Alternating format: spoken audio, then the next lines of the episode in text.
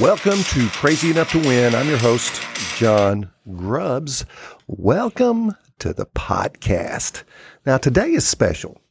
Today is special because we are entering our third season. Can you believe that this is the third season of Crazy Enough to Win? And I'm so honored. I'm honored. And you know what? I'm humbled as well to have listeners around the world who continue to make this podcast an important part of their lives, who continue to download this podcast all over. And you know, it's it, it's pretty special to me when you get validation of hard work. Uh, a lot goes into this podcast. A lot goes on behind the scenes to make these episodes available, and I am utterly uh, just amazed at how wonderful the feedback is.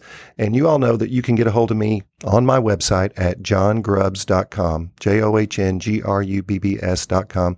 You can reach out to me. I would love to hear your thoughts on the last couple of seasons and what you hope to see in the future as we endure.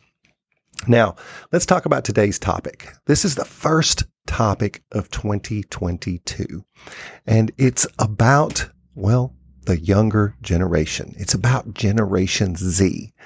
And if you don't know who Generation Z is, you don't want to miss the end of this podcast. You don't want to miss the end of this episode because Generation Z is bringing new thinking to the workplace. Hmm, new thinking.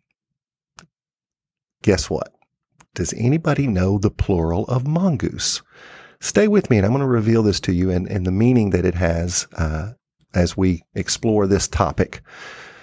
Now, Rod Stewart, the famous singer, opined in his famous 80s song, Infatuation. He said, Oh, no, not again. It hurts so good. I don't understand about a new love in his life.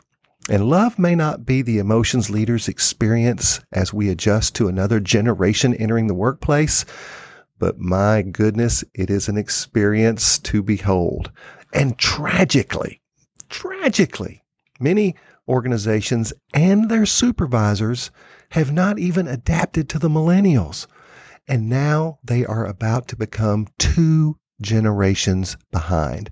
So if you thought your leaders had obsolete thinking with the millennials, wait until you hear what the impact of Generation Z is going to be on the modern workplace.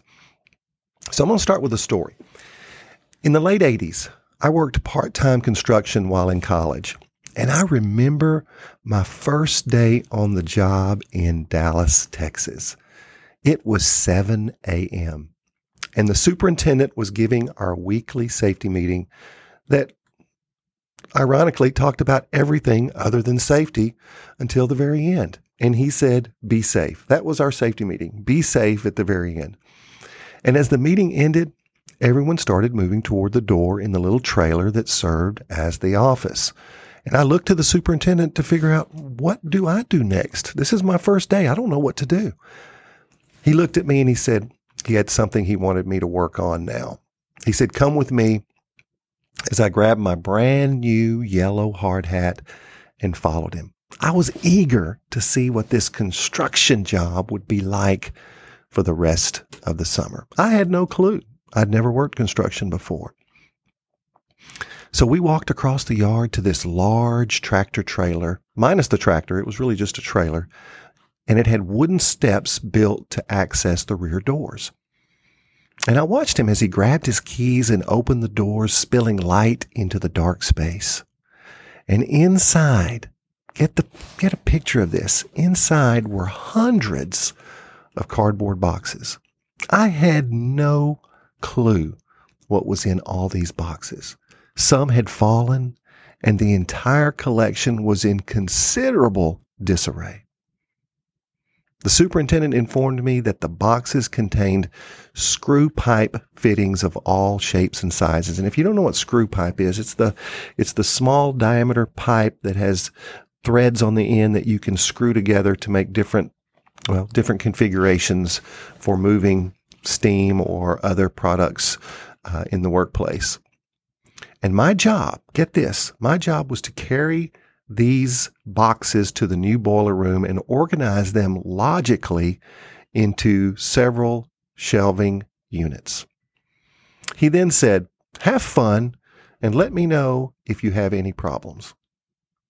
Folks, that was it. No other explanation. And he just simply walked off. And I remember standing there looking at the boxes while thinking, I don't even know where the boiler room is located. I don't know where it's at. I guess I have to find the boiler room first. And with some assistance, I located the boiler room and started carrying boxes two or three at a time, depending on how heavy the boxes happened to be, into a large room with a series of box type metal shelving units arranged along a wall. I didn't know for sure if this was the right place to organize them. But hey, it was my first day. And I didn't get any instructions on organizing them by type, size, or shape. And yes, my man pride made me refuse to ask. I said, if he's going to give me that general of an instruction to follow, I am not going to ask him what and how to do the job. So I set a standard of lifting, carrying, and walking about a hundred yards from the trailer to the shelves all day long.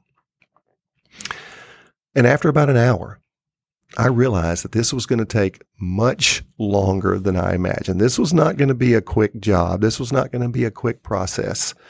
So if you can imagine, I repeated the process, organizing and then reorganizing, determining the quantities of all the fittings that I had. I didn't know how many of each type. I had no clue what the quantities were. So I would organize and then reorganize after deciding a better way of putting the fittings into some logical way of being able to find them in the future. And the superintendent asked me if I'd finished when our shift ended that day, and I told him no. He told me to finish up the work tomorrow. And I literally that day left the job site thinking, this job sucks. And I'm not sure if this will last all summer. I'm not sure if I can put up with this all summer. I wasn't interacting with anybody. I was on my own, doing my own thing. But here was the rub. There was a rub. There was a problem. One, it's not like me to want to quit. It's not like me to want to give up. It's not really in my nature to give up. But I was making more money per hour than I had ever made before. I was making over get this, $6 an hour. And prior to that job, I had never made more than five bucks an hour and mostly did minimum wage jobs for about 335 an hour. So here I am making almost double the amount of money that I was accustomed to making. And even though the job was terrible, I was not about to quit. So as you can imagine, this didn't finish the next day. I spent two more days carrying, reading the boxes, studying the shelves, organizing the fittings, and sweating in the Texas summer heat. If you're not familiar with Texas summers, especially East Texas, we're close to the coast, it is extremely humid and it is not unusual for us to experience 90, uh, 100 degree temperatures with very high humidity. So lots of sweat, lots of sweat. When I'd finally finished, unsure if I'd even managed the fittings properly, I informed the superintendent that I had completed my task. And he asked me, What do you think of construction? And oh my gosh, I'm about to give him an honest answer. But I told him the truth. I said, Quite frankly, it's hard, boring work. And he paused. And then he gave me a funny look. He looked at me and asked, he said, if someone asked you to find a certain fitting of a particular type, could you find it? Thinking this was a dumb question because I had sorted them all, I said, Yes, of course. Of course I can find them. I sorted them. He smiled at me and said, Well, it looks like you might make us a decent helper this summer, and simply walked off. I stood there dumbfounded. I was dumbfounded, folks. You see, this man just went Mr. Miyagi on me. And if you're too young to remember the original Karate Kid, Mr. Miyagi taught his martial arts student, Daniel, how to move his body with mundane, labor intensive work like wax on, wax off, and paint the fence. Oh heavens, if you're unfamiliar with this, just watch the movie. You'll get it. So, my question to you is based on that story, will this passive leadership style work if you think about today's workforce? What do you think the current workforce will do if put in a situation like I was in? And we must understand that generations change and the tolerance for ambiguity is different among our new workers. They're the information generation. Will a millennial tolerate this style of training? Will a Generation Zer, younger than the millennials, endure this method of work? Now, of course, it depends on the individual. However, my experience, my research predicts that it is not likely. Millennials want to know why they are doing things. I wanted to know why I was doing it. I had no clue. They are the information generation and have had the internet most of their lives. And then if you think about what he did through the lens of Generation Z, also known as iGen, they will never remember the world before the iPhone. Will they tolerate this type of leadership, this type of supervision, this type of training? The workforce is constantly changing, and we must prepare our managers and supervisors to lead ahead of the change. And while I'm working with CEOs, I frequently get asked, what is the priority for attraction and retention in today's workforce? And here's my answer. Take note of this if you're taking notes.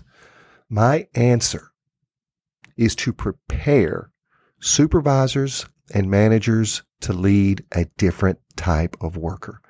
I don't think today's workforce is going to as readily tolerate that ambiguous style of indirect communication, that indirect leadership, as my generation, Generation X, did in the 80s. So let's dig a little deeper. Generation Z. Gen Z was born in the 2000s and is now entering the workplace. They're your new workers, and they're different from the millennials. You can't say that all these generations are the same. You can't say they're just young. They're different. There is a different feel to this new generation of workers who are entering the workplace as we speak. And it is time to prepare your leadership team for the next round of generational change. And if you don't believe they're different, following are a few ways that I've uh, compiled to give you an idea of how Generation Z, born in the 2000s, is different from the millennials born in the 80s. So here's one Millennials desire diversity. Diversity is common for Generation Z. They're already diverse. They're already diverse. They they're not like the generation before them that sought diversity. Generation Z expects diversity, and in their own mind, diversity is already here.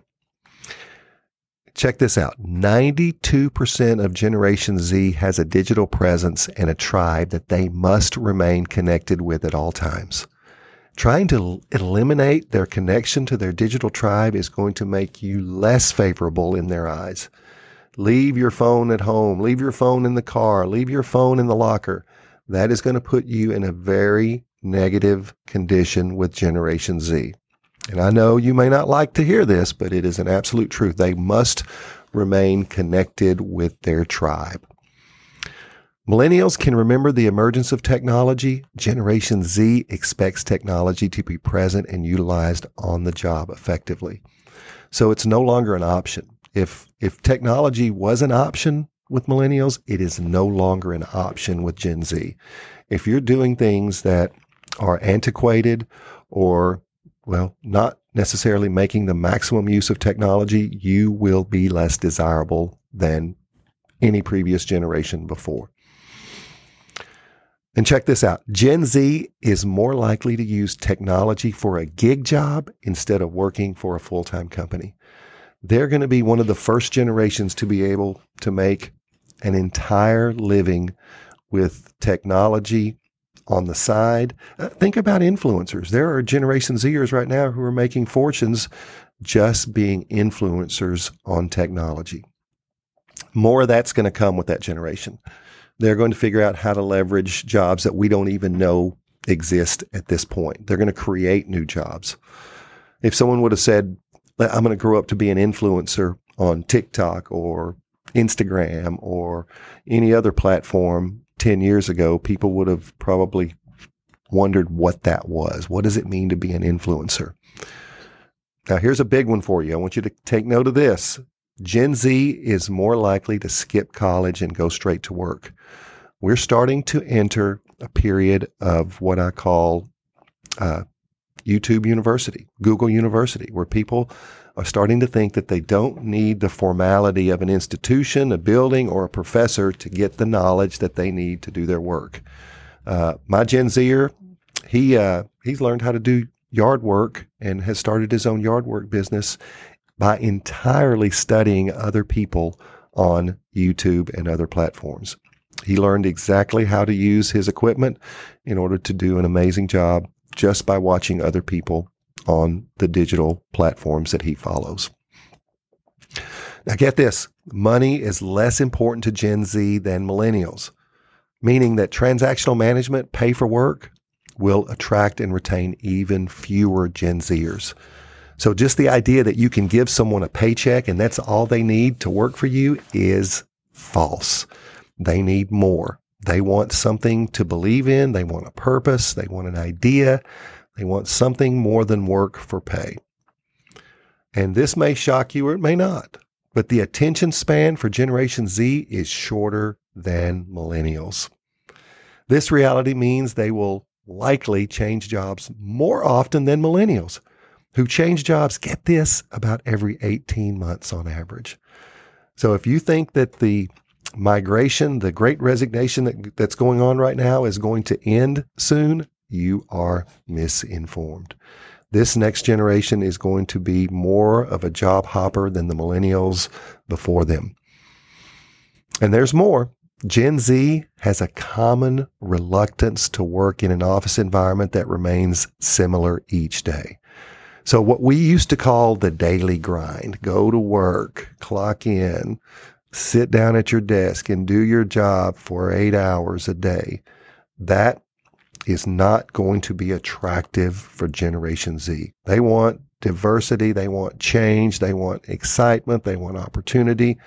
It's going to make the lift heavier for supervisors and managers to keep them beyond whatever the average becomes for that generation. And we've hinted at this one a little bit, but I want to really, really reinforce this. But Gen Z admits to being more addicted to devices meaning a device free workplace will not be attractive. You know, we are entering a time where the device is more a part of our human existence than ever before. So, what do we do with this? What do we do with this information? Here's what I'm teaching organizations. Here's what I'm teaching supervisors and managers. Here's what I'm telling the CEOs that I coach. Organizations must adapt to a different paradigm in the workplace. The orthodoxy, meaning the things that you've believed in the past, is the enemy amidst a changing workforce. And by the year 2025, get this, by the year 2025, nearly 75% of the workforce will be millennial. Heck, over half are millennials now. And thinking like a baby boomer or an Xer, my generation, will be so far outside of the ordinary that it will become irrelevant if we do not adapt. Let me say that again. If thinking like a baby boomer or an Xer will become far outside the ordinary, so far outside the ordinary that we will become irrelevant if we do not adapt. And without proper training, millennials will attempt to replicate supervision models learned from Xers and boomers. And guess what? That's not going to work. The approach won't work with the workers entering the workplace in the future. So the message Gen Z is bringing more change than we ever imagined. And leading like we have in the past will not work with this generation moving forward. So I promised you the answer. The plural of mongoose is both mongooses and mongoose, according to Merriam Webster Dictionary. Who knew? Who knew? So, this podcast is for people who are crazy. This is a podcast for people who go against the grain. This is a podcast for people who move differently, uh, people who well, who try things that others are afraid to try. That's that to me. That's the that's the good type of crazy we want in the workplace. People who are, are not afraid to challenge the status quo. People who are not afraid to do something different. And if you want to reach out to me, go to www.johngrubbs.com. That's J O H N G R U B B S.com. And I will give you a free gift. You give me the most precious gift one human can give another, and that is the gift of your time. And in response to that gift, I will repay your kindness by giving you a copy of one of my books for free. That's right. At johngrubbs.com, you can download a book that sells for $20 on Amazon for free just for being a loyal listener of this podcast. And like I said earlier, if you want to recommend a topic, if you have an idea for this podcast, let me know. Reach out to me on my website. I will definitely respond to your request. And uh, I, have got a I've got a a, a series of uh, pretty interesting guests coming on the show this year. I don't want to I don't want to give it away until it's confirmed, uh, but we've got some people who are in the spotlight from a music standpoint, and we've got some people uh, who are who are actors. We have people who are out there putting things out that I think are remarkable. Uh, it's just an amazing. We got an amazing lineup coming for you in 2022. This podcast is for people crazy enough to win. Until next time.